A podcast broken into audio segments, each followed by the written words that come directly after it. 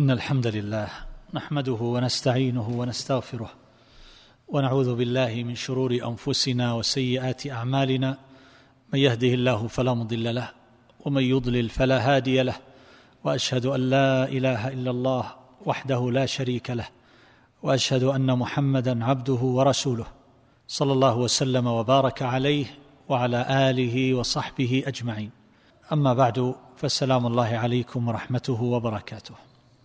أيها الأحبة إذا لبى الملبي وكبر وطاف بالبيت وقال بين الركنين ربنا آتنا في الدنيا حسنة وفي الآخرة حسنة وقنا عذاب النار. وأتم سبعة أشواط ثم بعد ذلك يفعل ما شرع له من صلاة ركعتين إلى غير هذا مما هو معلوم ويتوجه بعد ذلك كله إلى الصفا. فهنا إذا توجه إلى الصفا يفعل ما فعله النبي صلى الله عليه وسلم. فإنه لما دنا من الصفا قرأ إن الصفا والمروة من شعائر الله. فمن حج البيت أو اعتمر فلا جناح عليه أن يطوف بهما. ومن تطوع خيرا فإن الله شاكر عليم. ثم قال أبدأ بما بدأ الله به. ثم بدأ بالصفا صعد الصفا عليه الصلاة والسلام حتى رأى البيت فاستقبل القبلة فوحد الله وكبره وقال لا إله إلا الله وحده لا شريك له له الملك وله الحمد وهو على كل شيء قدير. لا إله إلا الله وحده أنجز وعده ونصر عبده وهزم الأحزاب وحده ثم دعا بين ذلك. قال مثل هذا ثلاث مرات الحديث. وفيه ففعل على المروة كما فعل على الصفا. إذا أتى الصفا قرأ هذه الآية. إن الصفا والمروة من شعائر الله. والصفا معروف يقال للصخر الأملس. فهو جمع صفات. والمقصود به الجبل المعروف والمروة أيضا هي كذلك. أصلها يقال للحجر الصغير والمقصود بها الجبل الصغير الذي يقابل الصفا. كلنا يعرف ذلك. فهذان الجبلان هما المرادان بقوله تعالى إن الصفا والمروة من شعائر الله. من شعائر الله يعني من معالم الدين الظاهرة. والله تبارك وتعالى جعلها من المواضع التي يذكر فيها جل جلاله وتقدست أسماؤه. جعلها معلما ومشعرا يعبدونه عندها ويقفون عليها ويذكرونه ويوحدونه ويدعون الله تبارك وتعالى. هذا يكون عند المرور بالصفا والمروة أو عند بلوغ الصفا والمروة في كل مرة في السعي. وأصل ذلك كما هو معروف أن هاجر زوج إبراهيم عليه السلام وقع لها ما وقع مع ابنها فلما اشتد به العطش كانت تتردد بين الصفا والمروة تبحث عن مغيث تبحث عن شيء تطفئ به حرارة العطش التي حلت بصغيرها. فنفعل ذلك لأن الله أمرنا به تعبدا له واقتداء بهؤلاء الذين أمرنا بالاقتداء بهم فإن الحج هو من شعار الدين وهو من ملة إبراهيم عليه الصلاة والسلام. فإن الله تبارك وتعالى أمره أن يؤذن بالناس في الحج وأذن بالناس في الحج يأتوك رجالا وعلى كل ضامر ياتين من كل فج عميق. فهذه أشياء نقتدي بهم فيها لأن الله أمرنا بذلك فنحن متعبدون به. إن الصفا والمروة من شعائر الله. هي ليست من شعائر الجاهلية وليست من مبتكرات أو مخترعات البشر وإنما هي شيء يدين الناس به لرب العالمين لأنه شرعه. وأمرهم بالوقوف والذكر والدعاء عنده والسعي بين الصفا والمروة. فمن حج البيت قصده للنسك أو اعتمر زاره لحجه الأصغر الذي هو العمرة التي أصلها بمعنى الزيارة. فلا جناح عليه أن يطوف بهما. لا جناح يعني لا إثم ولا حرج. لا حرج ولا إثم عليه أن يطوف أن يسعى بين الصفا والمروة. وهل يكون على من سعى بين الصفا والمروة من حرج وهي من شعائر الله؟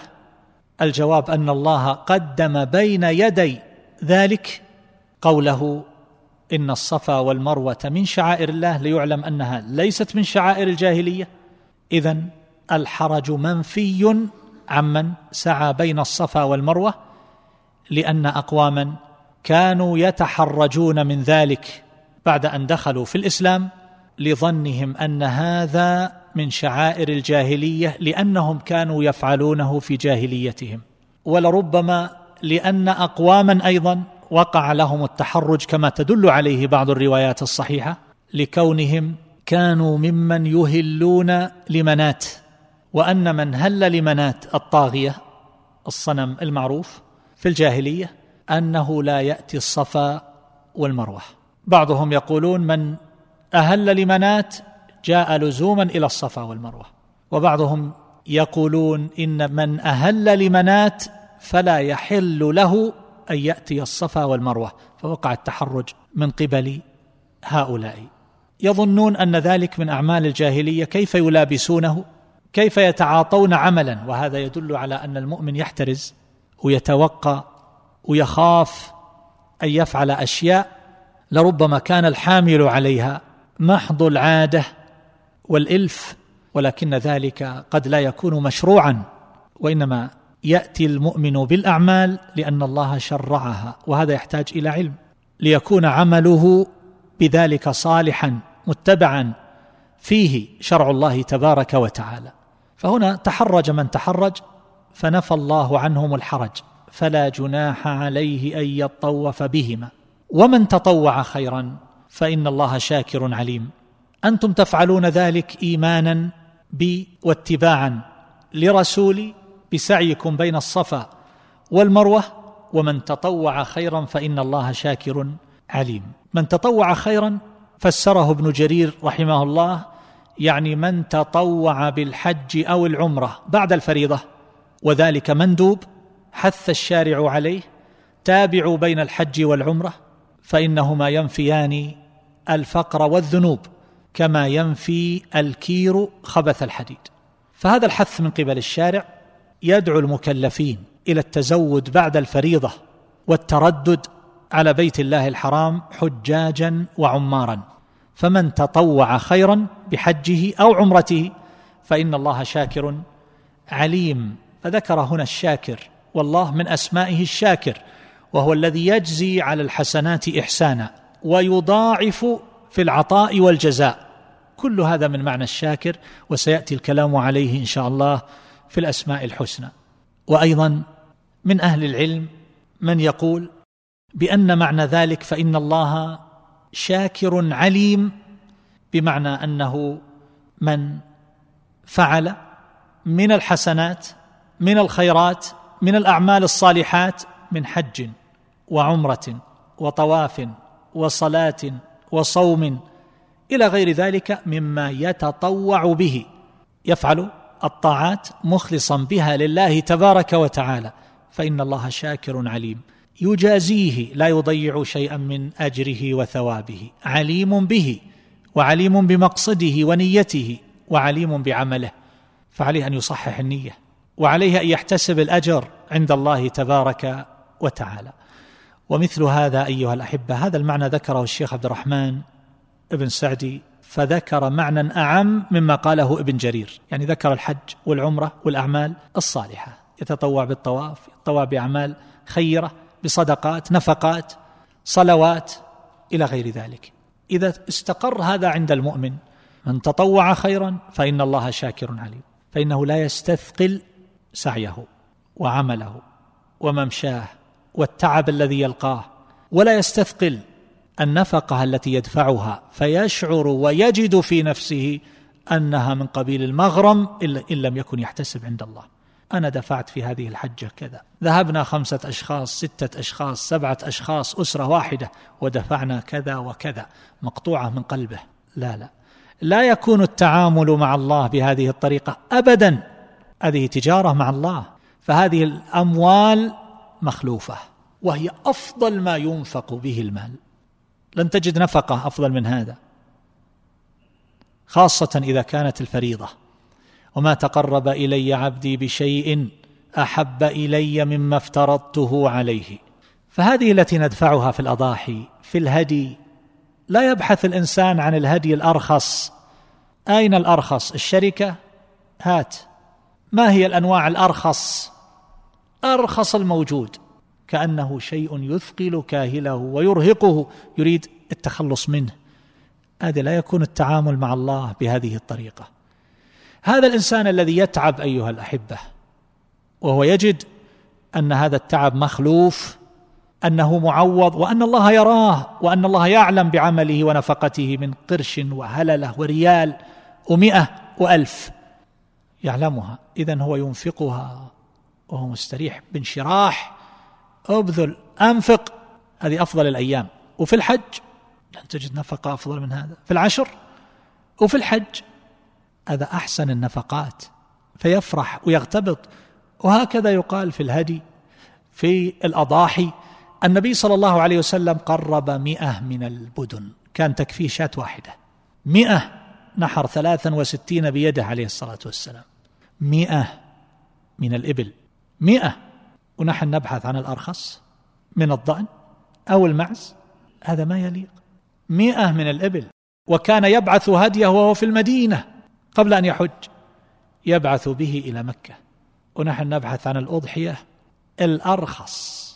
إن كانت في مؤسسة ابحث عن الأرخص. وين اللي 250 المعاملة مع الله ما تكون بهذه الطريقة. الله شاكر عليم. يعطيك. لو قيل للناس مساهمة. مساهمة خلال أربعة أشهر الأرباح فيها تصل إلى عشرة بالمئة عشرين بالمئة ثلاثين أربعين مئة بالمئة. هنا إلى سبعمائة ضعف إلى أضعاف كثيرة. حسنة بعشر أمثالها يضاعف لمن يشاء. هذه التجارة الحقيقية مع الله. لو قيل للناس مساهمة عقارية تصل إلى الضعف. لتكسرت أبواب المكتب الذي يفتح هذه المساهمة. ولسدت الطرق واحتاج المرور أن يأتوا لينظموا حركة الناس. ولكانت أزمة في الناحية كلها. والسعيد الحظيظ من يعرف طريقا أو هاتفا خاصا لهذا الذي طرح هذه المساهمة يتصل عليه. لو قيل الضعف فقط الضعف. عشرة أضعاف إلى سبعمائة ضعف. شاكر عليم غني. ولا في أي مخاطرة. ولا واحد من المليون. رابحة. فلماذا نتعامل أيها الأحبة بهذه بهذه الطريقة مع الله تبارك وتعالى؟ يصعد الصفا ينظر إلى الكعبة يستقبلها يوحد الله ويكبره ويقول لا إله إلا الله يبدأ بكلمة التوحيد لا إله إلا الله لا معبود بحق إلا الله لا تخضع النواصي إلا له ولا تصرف العبادة لأحد سواه لأنه هو المنعم المتفضل الخالق الرازق النافع الضار المعطي المانع نواصي الخلق بيده والملك كله له فهو المستحق أن يعبد وحده دون ما سواه. لا يصرف شيء من ذلك لأحد سوى الله عز وجل.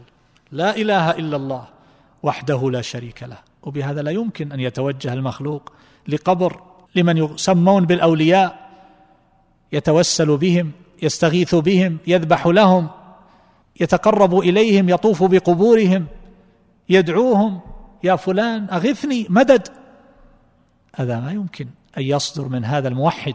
لا إله إلا الله وحده لا شريك له. له الملك وله الحمد وهو على كل شيء قدير. وتكلمنا على هذه المعاني. الملك كله له والملوك جميعا خاضعون لملكه وعزته وقوته وقهره وجبروته. وله الحمد كله لأنه المستحق لجميع المحامد لكونه الكامل من كل وجه.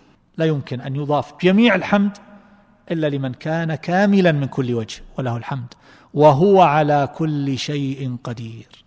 هو أقوى وأقدر من كل قادر ومن كل قوي. لا يستعصي عليه شيء. المخلوق يحسب ألف حساب قبل أن يخدمك قبل أن يعينك قبل أن يقضي لك حاجة. له حسابات. مهما كان شأنه ومهما على قدره ومنزلته. له حسابات وقد في النهاية قد يعتذر ويقول لا أستطيع لأن هذا فيه تبعة. مهما على شأنه الله تبارك وتعالى على كل شيء قدير. ماذا تريد؟ تعاني من مرض؟ تريد الولد؟ تريد المال؟ تريد ما في الآخرة؟ تريد الهداية؟ تريد زوجة؟ تريد؟ ماذا تريد؟ وهو على كل شيء قدير. الأمة تريد النصر على الأعداء العز والتمكين وعلى كل شيء قدير. هذا التوحيد الذي يكون في الحج هو الطريق. هو الطريق الذي تسلكه تتوجه به القلوب اولا ثم بعد ذلك يكون العمل الواقعي في الخارج الذي يصدق ما لهجت به الألسن وما توجهت إليه القلوب. وهو على كل شيء قدير. ولاحظ هذا التذكير. لا إله إلا الله.